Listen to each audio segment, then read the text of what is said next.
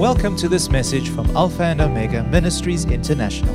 We value the Word of God as an instrument of growth in our lives, using it to mend our ways, align our thinking, and ultimately bring restoration. We trust that you will be blessed and encouraged by what we have to share.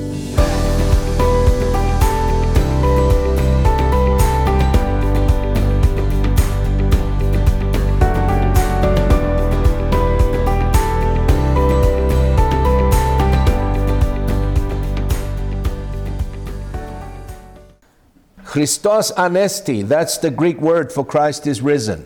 So today, what I want to do is speak about the power of the blood of Jesus.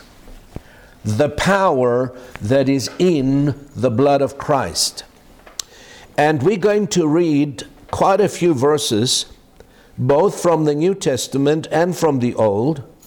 So if you have your Bibles with you or your digital Bibles, turn with me first of all to 1 Peter chapter 1 verse 17 through to 19. 1 Peter chapter 1 verse 17 through to 19. I'll give you a few moments so that you can locate these verses of Scripture.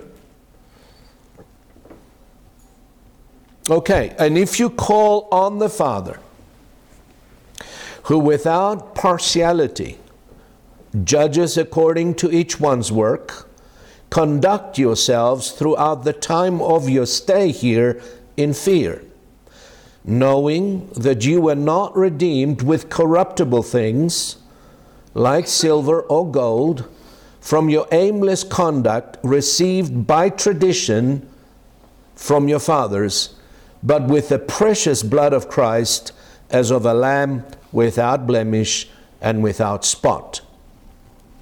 So, seeing that we are celebrating this entire week Passover, we're going to look at the biblical account of the Passover from the book of Exodus so that we can get the full meaning of what we want to discuss today. Exodus chapter 12. Exodus chapter 12, verses 1 through to 14, and we will look at the biblical, account of the story of Passover. Exodus 12, verses 1 through to 14. Here we go. While the Israelites were still in the land of Egypt, the Lord gave the following instructions to Moses and Aaron. From now on, this month will be the first month of the year for you. Announce to the whole community of Israel that on the tenth day of this month, each family must choose a lamb or a young goat for a sacrifice, one animal for each household. If a family is too small to eat the whole animal, let them share with another family in the neighborhood. Divide the animal according to the size of each family and how much they can eat. The animal you select must be a one year old male, either a sheep or a goat, with no defects. Take special care of this chosen animal until the evening of the 14th day of this first month then the whole assembly of the community of Israel must slaughter the lamb or young goat at twilight. They are to take some of the blood and smear it on the sides and top of the door frames of the houses where they eat the animal. That same night, they must roast the meat over a fire and eat it along with bitter salad greens and bread made without yeast. Do not eat any of the meat raw or boiled in water. The whole animal, including the head, legs, and internal organs, must be roasted over a fire. Do not leave any of it until the next morning. Burn whatever is not eaten before morning. These are your instructions for eating this meal. Be fully dressed, wear your sandals, carry your walking stick in your hand Eat the meal with urgency, for this is the Lord's Passover.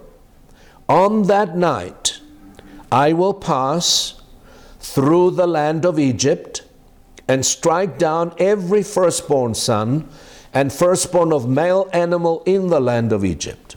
I will execute judgment against all gods of Egypt, for I am the Lord. But the blood on your doorposts will serve as a sign, marking the houses where you are staying. When I see the blood, I will pass over you. This plague of death will not touch you when I strike the land of Egypt. This is a day to remember. Each year, from generation to generation, you must celebrate it as a special festival to the Lord. This is a law for all time. May the Lord bless the reading of His Word. Now, what we just read is the biblical account of Israel's deliverance from the dominion of Pharaoh and their exodus, of course, from the land of Egypt. Now, the children of Israel were to sacrifice, according to the word, a spotless lamb for each household on the 14th day of what was to be the first month in their calendar. Smear the blood on the sides and on the top of the door frames, and eat the lamb roasted with fire, with unleavened bread and bitter herbs, ready to depart from Egypt. Now, God said to Moses that when I see the blood, I will pass over you. That's why it's called Passover. When I see the blood on the door frame, on the lintel of your door, I will pass over you, and the angel of death will not touch you. Now, not only did the blood of the Lamb offer deliverance and protection from the destroyer, but the blood applied gave them the promise and the hope of a new life free from the slavery of Egypt and the dominion of Pharaoh. So they were not only delivered from death, but a door of hope and a new life opened up before them, which they were to walk through it. God took them out of Egypt. He brought them to Himself, according to the scriptures, as His own people so they could worship him and serve him all the days of their lives, free from their dominion and the tyranny of slavery. In Egypt, there were slaves. They counted for less than nothing. They were mistreated, they were abused. But the blood of the Lamb and their faith in that blood brought them out of bondage from those who oppressed them. Now let's come to the New Testament. The lamb the Israelites sacrifice for the deliverance was a type of Christ. The Bible says that the old covenant is a shadow of things to come, the new covenant is the substance. Now, that was a type of Christ, a prophetic picture of the sacrifice of Jesus on the cross and their deliverance from Pharaoh and the land of Egypt is a type of our deliverance from the authority of Satan and the systems of this present world.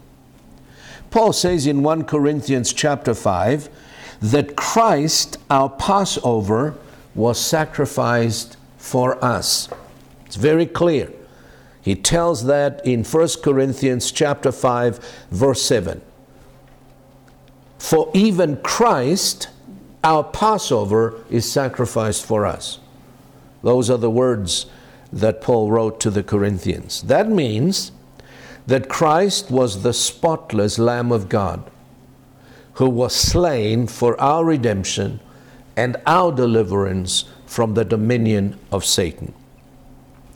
Now, through the blood of Jesus and our faith in that blood, need to put faith in that blood for it to work. Everything in the kingdom of God works through faith and by faith. Through the blood of Jesus and our faith in that blood, God miraculously, supernaturally took us out of the world system and out from the authority of Satan and brought us to himself as his own people. Look at Colossians chapter 1 verse 13 and 14 how clearly it stipulates that. Colossians chapter 1 verse 13 and 14. I'm reading from the King James version this verse. Who hath delivered us from the power of darkness that's God, and hath translated us into the kingdom of his dear Son, in whom we have redemption through his blood, even the forgiveness of sins. Amen. We have redemption. How? Through the blood. God reconciled us to himself and to one another through the precious blood of Jesus even the forgiveness of sins, Colossians says. So, whatever the devil had against us, and he held us in bondage, the blood of Christ dealt with it and done away with it. And God in Christ forgave all our sins and all of our trespasses, past, present, and future. Now, not only did the blood of Christ deliver us from the dominion of Satan, but it also restored to us all that the devil had stolen from us when we fell away through Adam and Eve. When Adam and Eve fell, all of his descendants fell with him. The enemy not only captured us, but stole from us precious things. And one of the most valuable things the devil stole was our identity. This is very important what we're going to see here. And with our identity, he stole our future, he stole our purpose, and our self respect with it. Now, a person without identity is nobody. That's how the children of Israel were in Egypt. They were nobody, less than nothing, worth nothing. They were abused, they were tortured and they suffered under the dominion of Pharaoh. And so, when you have no identity, you no one. You do not exist. You are nothing. You have no future and you have no purpose. Now, this is the reason why so many of us in our world, they bound and oppressed today, and so many commit suicide. Feelings of unworthiness, feelings of uselessness, feelings of having no significance in life, no sense of purpose, no direction, causes them to take their own lives.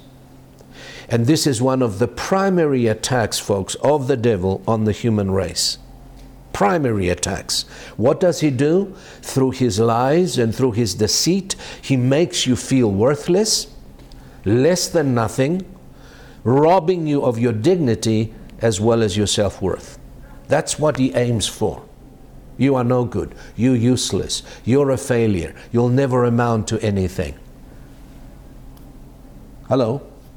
It's true, isn't it? These are all lies, deceit. Now, Jesus restored all of that to us when he redeemed us from the hand of our enemies. Through the blood of the cross, he gave us a brand new identity a brand new life filled with godly purpose and with a bright future. Because with the identity came a purpose. And with purpose came a future where we had no future. Our destination was hell, eternal banishment from the presence of the Lord. So when God restored that identity and made us new creation, He gave us not only a new life, He gave us significance, He gave us value, He gave us self worth, He gave us purpose, and a whole new future in Christ Jesus. Amen. You want to know what your future is like? It's bright. It's filled with the blessing of the Lord if you will only wake up and believe it. Now, the Bible says in 2 Corinthians 5:17, "Therefore if anyone is in Christ, he is a new creation. Old things have passed away, And behold, all things have become new. When you got born again, you became a new creation with a new identity, with a new sense of purpose, and with a new sense of value and worth because you are in Christ. It makes all of the difference in the world when you know who you are. And again, look at what it says in Colossians 1:19. I'm reading from the New Living Translation. For God in all his fullness was pleased to live in Christ, and through him God reconciled everything to himself. He made peace with everything in heaven and on earth by means of Christ's blood on the cross. Do you see how valuable the blood of Christ is? It is precious, the Apostle Peter says. You were not redeemed with silver or gold or any corrupt thing. You were redeemed by the precious blood of Jesus. What value, what power has that blood that has delivered us from the authority of Satan and put us into the kingdom of God? Now these are these are spiritual pictures. This is this is a fact. It's something that has already happened not going to happen when we go to heaven. We are already in the kingdom of God. Jesus said, The kingdom of God is in you and you are in it. Now, God the Father, through the precious blood of Christ, not only did He restore us to Himself, but He also restored us to ourselves. And I'll explain. He made it possible to be at peace, not only with God, not only with others, but also with our own selves he brought, through the blood of the cross, he brought an end to the turmoil within us that was going on prior to our new birth in Christ. And he ended all of the feelings of rejection and of hatred against others, but against ourselves also. Prior to, the, to our conversion in Christ, we were lost to God, right? But we were also lost to ourselves. We were beside ourselves, the scripture says. And I'll prove it to you. If you notice in the story of the prodigal son, when he realized where he was and he repented, the Bible says, listen to these words, he came to himself. Where was he before he came to himself? Lost. He was beside himself. He lo- you see, not only did God lose us, we lost ourselves, we lost our own souls. That's why Jesus said, What will it profit a man if he gains the whole world but he loses his own soul? So when, when Christ's blood restored us to God, he restored us to ourselves and to one another. You see, when I was lost, I was not only lost to God, I was lost to myself, I was lost to my wife, and I was lost to all of my loved ones through my sin and rebellion. When I was converted, when I got born again, not only did I come back to God, but I found myself as well. I was restored to myself. I was restored to my wife. I was restored to all my family members and my loved ones. They found me again. Do you see how precious the blood of Jesus is? So, I knew when I came to Christ, like you should know, I was a child of God. I had a Father in heaven. I knew that I was forgiven. I knew that I was loved and I knew that I was accepted in Christ, no longer forgotten, no longer rejected, and no longer unloved. This is precious. And one of the things that drives people today to all kinds of sin and all kinds of rebellion, they don't know themselves. They haven't discovered themselves yet who they are. They may have been born again, but they haven't found themselves. That's why you find believers today going out into the world trying to find themselves. That's foolishness. We need look nowhere else but in Christ alone. So I want to say to you today, do not underestimate your new birth in Christ. Don't undervalue it. It is the greatest, And it is the most precious miracle that took place in your life your new birth. Thank God every day for the blood of Christ that made it possible for you and I to be born again so that we can have a brand new identity in Christ. And with it, we have a bright new future and the most wonderful destiny. Now, that is why I say many in the family of God, though they're born again, they have not realized what actually took place in their lives. They are still searching to find themselves and to find their purpose. Now, the problem is that they're looking in all the wrong places. Listen to me. If you entertain thoughts of being incomplete, you will look for recognition and significance as well as completeness in other people's opinions or even in the things that have no real value. Amen?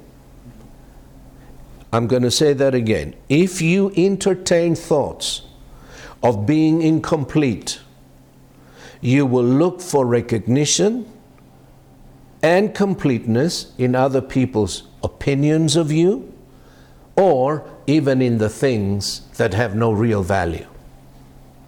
Bigger house, bigger car, bigger this, bigger salary. There's nothing wrong with that. But when you seek recognition in that and value in that, then you're off course. Amen? The Bible says in Colossians chapter 2, verse 10, that we are complete in Christ. We don't need anyone or anything else in this world to make us complete. In Christ, we are complete. In Christ, we have everything.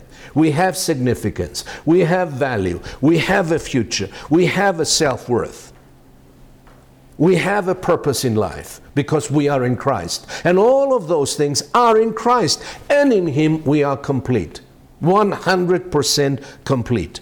We don't need anything more. We don't need anyone else. People's opinions of us, people's praise, or whatever. We are complete. Christ made us whole and we lack nothing. Scripture says so. Colossians 1, verse 22 23 says, Yet now he has reconciled you to himself through the death of Christ in his physical body, and as a result, he has brought you into his own presence. Listen to this. And you are holy, not you're going to be, you are holy in Christ and blameless, without blame, without fault, in Christ, before him not before me or before anyone else. Before Christ, the Bible says you are holy and blameless as you stand before Him without a single fault. But you must continue to believe this truth and stand firmly in it. This works by faith. Are you listening to me? These are sometimes difficult words to believe. You look at yourself and you look at others and you see all of the imperfections, all of the weaknesses, all of the faults. But when God sees you, He sees you through the blood. And we need to learn to see ourselves through the blood of Christ and through the eyes of God, not our natural physical eyes. That's why Paul says we no longer know anyone after the flesh but we know them after the Spirit. To know yourself in the flesh means that you know yourself according to worldly standards. That's why some people say, well, they look at the mirror and say, I'm too fat. I'm too ugly. I'm too short. I'm poor. I'm sick. That is knowing yourself not after the spirit, but after the flesh, according to worldly standards. Hello? This is so important for us to understand. You know, the Lord says, You are holy and blameless as you stand before Him without a single fault. But you must continue to believe this truth and you must stand fast in the truth. See yourself through the blood. That's why the blood of Jesus is so precious. So, if we want identity, if we want purpose, if we want value and worth, we don't need to look anywhere else but to Christ and Christ alone. The Bible says in Colossians chapter 3 verse 3, your life is hidden with Christ in God. Wow, what powerful words are these? Your life is hidden with Christ in God. If I want to find myself, I need to look nowhere else but in Christ. Because that's where my identity is, that's where my purpose is, that's where my destiny, my self worth, and my value is, is in Christ and in my relationship with Him. Christ's purpose is my purpose because my life is hidden with Him. And Christ is my life, for I have died with Him. And when he rose from the dead, I rose together with him. And so, Christ is my life, Christ's value is my value, Christ's destiny is my destiny. Because we are members of his body. My hand has the same purpose as my eye. My head has the same destiny as the rest of my body. That is why I say that we don't need to look anywhere else or to anyone else to give us affirmation, to give us value or self worth. All we need to do is to look to the Word, look to Christ. You will find who you are in there. You will find your purpose, you'll find your self worth, and you will find your destiny. All through the blood of Jesus. Let me say this. One of the most important pursuits in life is the pursuit of self knowledge, to know yourself, to find your true self in Christ, to be able to accept yourself, to be able to love yourself. Hello? To love myself, to respect myself, and getting along with ourselves is one of the most important things we will ever receive. The Word of God says, listen, we should love our neighbor as how? As we love ourselves. Let me ask you a question. If I cannot love myself, how can I love my neighbor?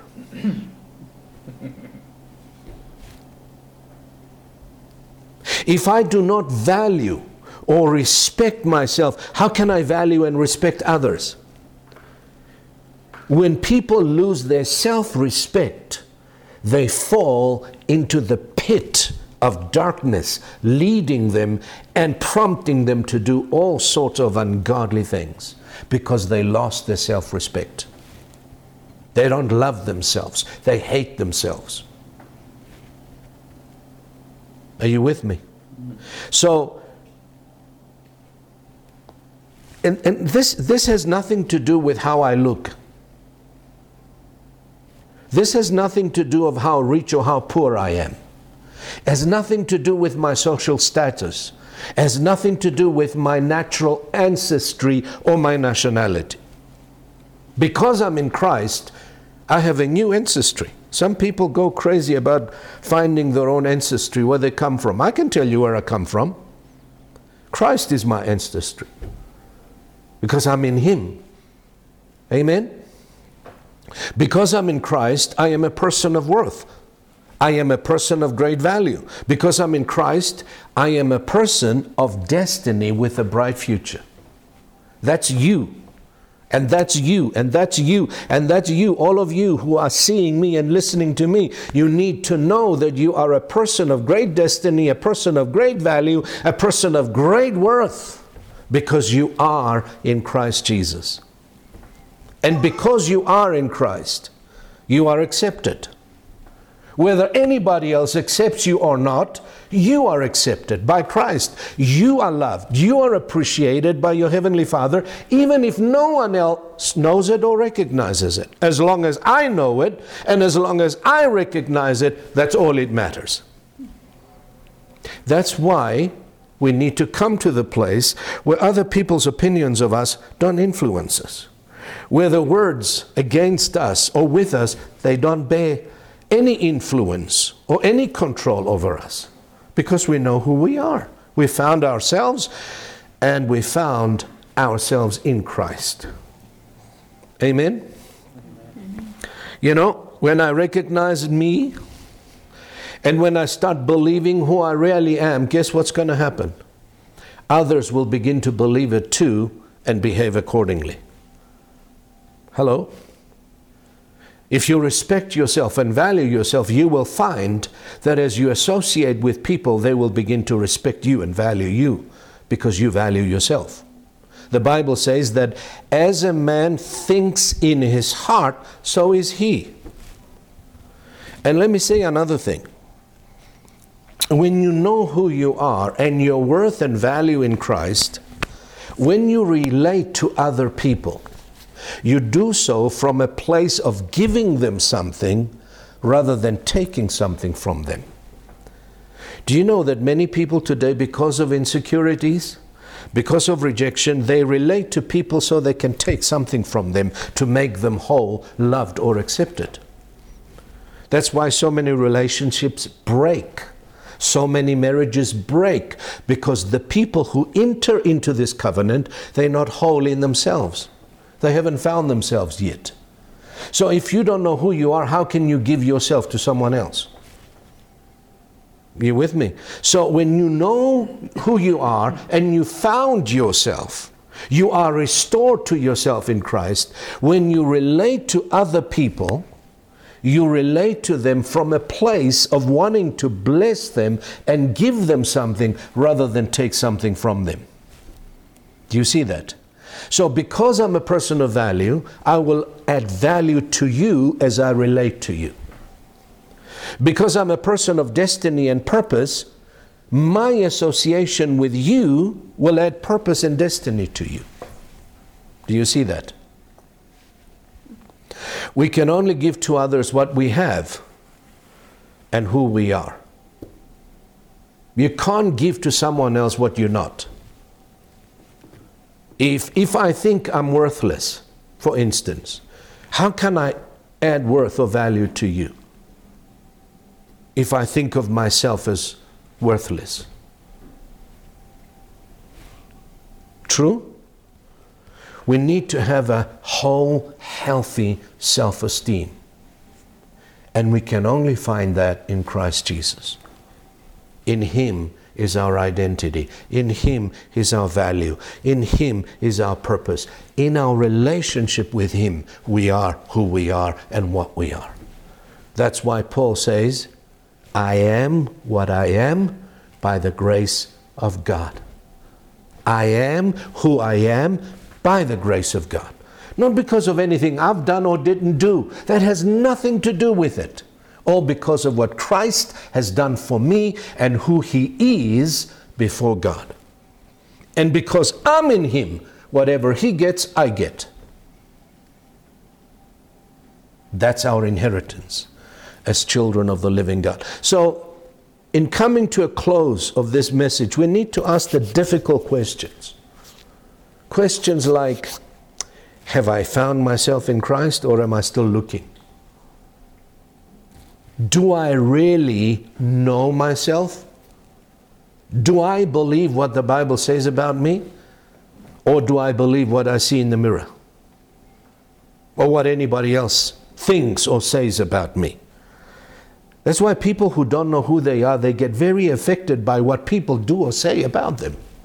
If you know the truth about yourself and someone else comes up and says something different, would you believe him? No, of course not. If someone comes up to me and says, uh, I know you're not the son of so and so and so, you are the son of so and so and born in another city so and so, I say, uh, You're talking nonsense, man. I know who I am. Do you see how important it is for us to know ourselves in Christ, to find ourselves in Christ, and to believe what the Bible says we are? So,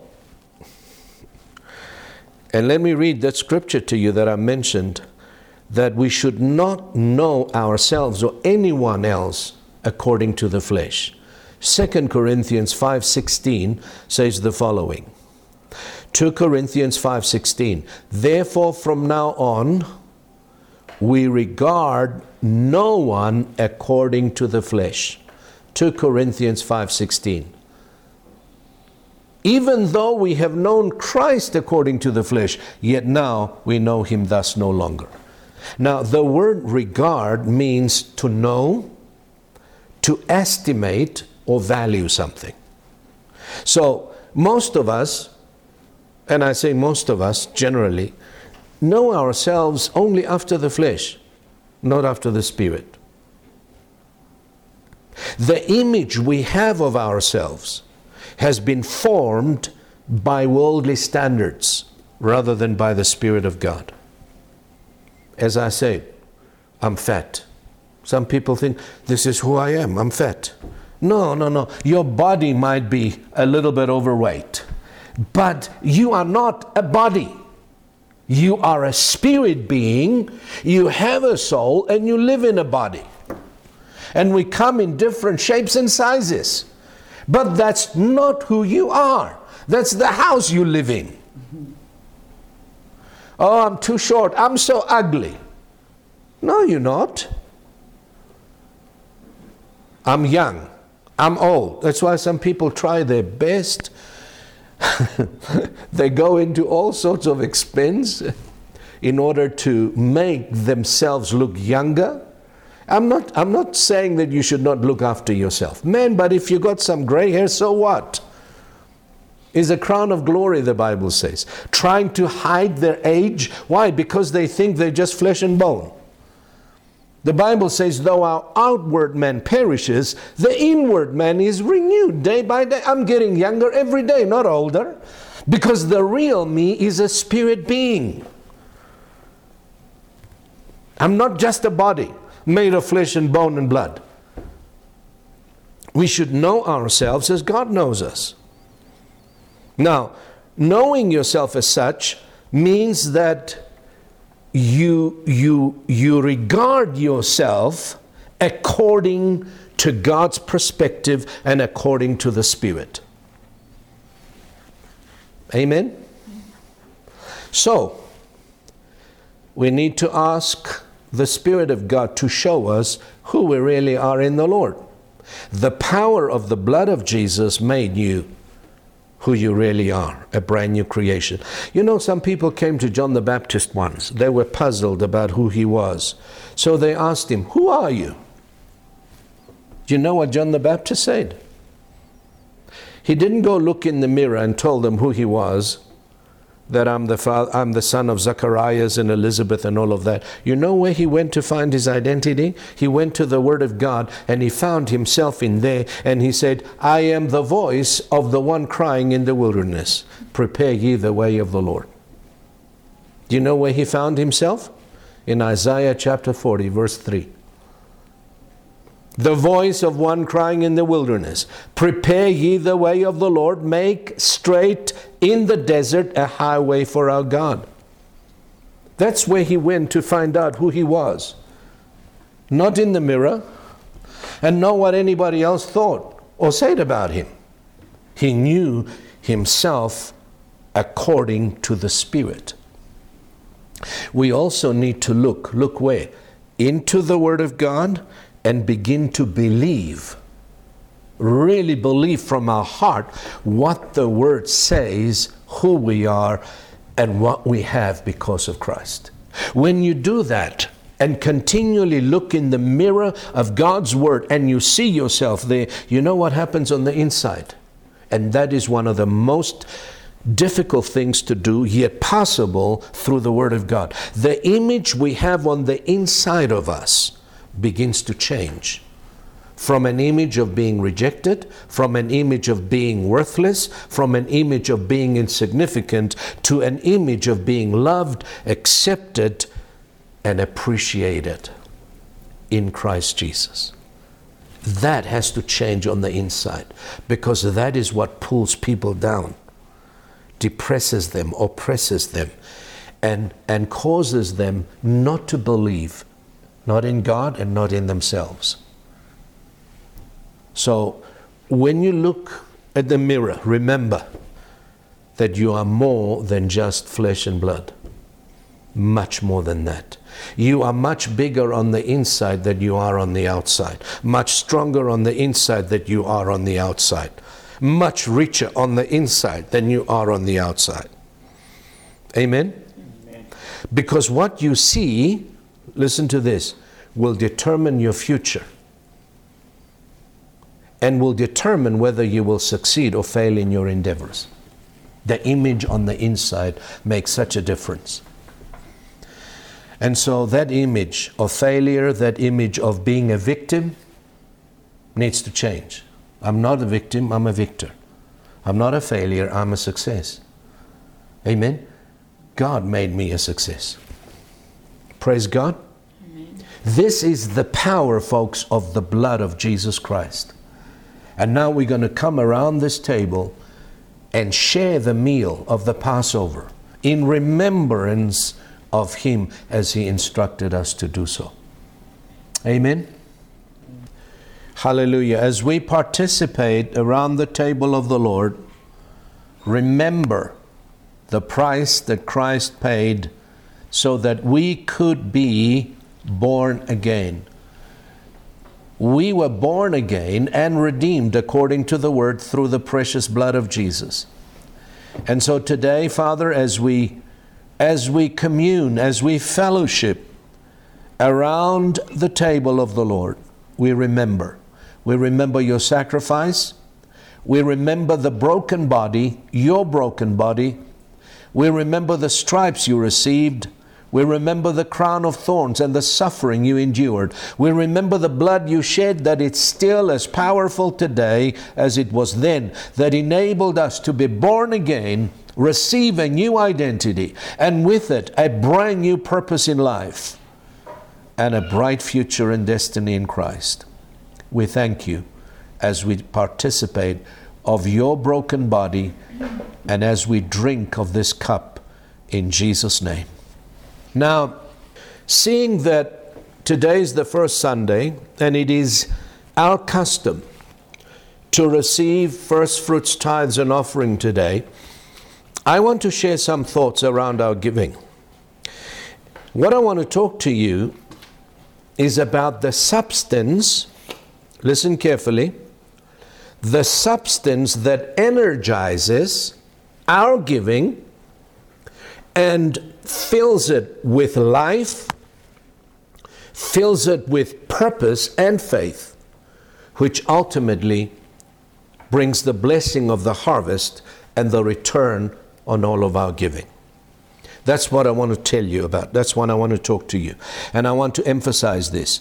The very substance that gives life to your giving, that energizes your giving, that gives it purpose and gives it faith, which ultimately brings in the blessing of the harvest. And in order to do that, I'm going to read a couple of verses from the book of Philippians, chapter 4. I'm going to jump, I'm not going to read the whole entire portion, but the things that I want to emphasize. Paul says, just listen to me, please. Paul says in Philippians chapter 4, I rejoiced in the Lord, as he writes to the Philippians. He says, I rejoiced in the Lord greatly, and now at last your care or your love for me has flourished again. For even in Thessalonica you sent aid once and again for my necessities. Not that I seek the gift, but I seek the fruit that, that abounds to your account. Indeed, I have all and abound. I am full, having received from Epaphroditus the things sent from you, a sweet smelling aroma, an acceptable sacrifice, well pleasing to God, and my God shall supply all your need according to his riches in glory by Christ Jesus. Please note here Paul emphasizes and speaks about the care and the love of these believers that recently had flourished towards him, which resulted in the generous support for him and the work he was doing in the Lord. Now we see something interesting here. and worthy of our attention. What energized their giving, what filled it with life, was the love and the care they shared in their hearts toward this apostle and towards his work in the Lord. In other words, not only did they love him dearly, but they also believed in what he was doing. They believed in the work he was doing in the Lord among the nations. There was love and there was faith. They trusted him. They believed in what he was doing was important and significant, but not only that, they loved him and they cared for him. At the very heart of their giving was the love relationship they shared with this apostle.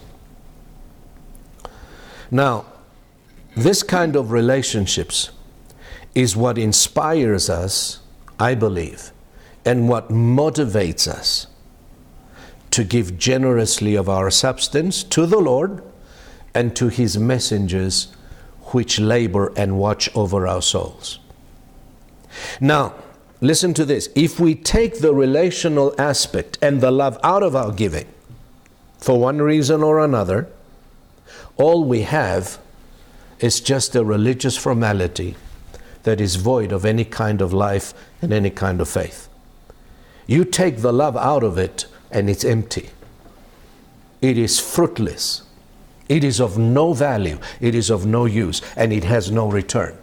It's just a religious exercise that we do out of obligation, perhaps, out of habit, and out of necessity. There's no love in it if you take the love out of it. If you take the relational aspect out of your giving, it has no life, no purpose, and no significance. And that's what the Lord showed me this morning as I was preparing to share these thoughts with you. You know, when I come here, Johan and Antoinette and Elise go and I say this to their, to their credit, they go to the extent of showing how much they love and care for me and my family. They may not say, We love you, Pastor, but they will do so with the works and with the actions and with the attitude. Thank you. I see the love, I feel the love. I am at home here. You may not come up to me and say, Pastor, uh, we love you, though you do so. You show it in so many different ways that speaks to me, that ministers to me, and encourages me. And wherever I go, when I'm in Harare, for instance, with Peter and Emma, I see the love with the Tapson family. Wherever I go, the people that walk with me are so precious and so valuable, not just to God, but to ourselves as well. Now, our love in the Lord towards those we give to. And our faith in them and in what they do is what gives meaning, is what gives purpose and life to the seeds we sow, which result in a bountiful harvest.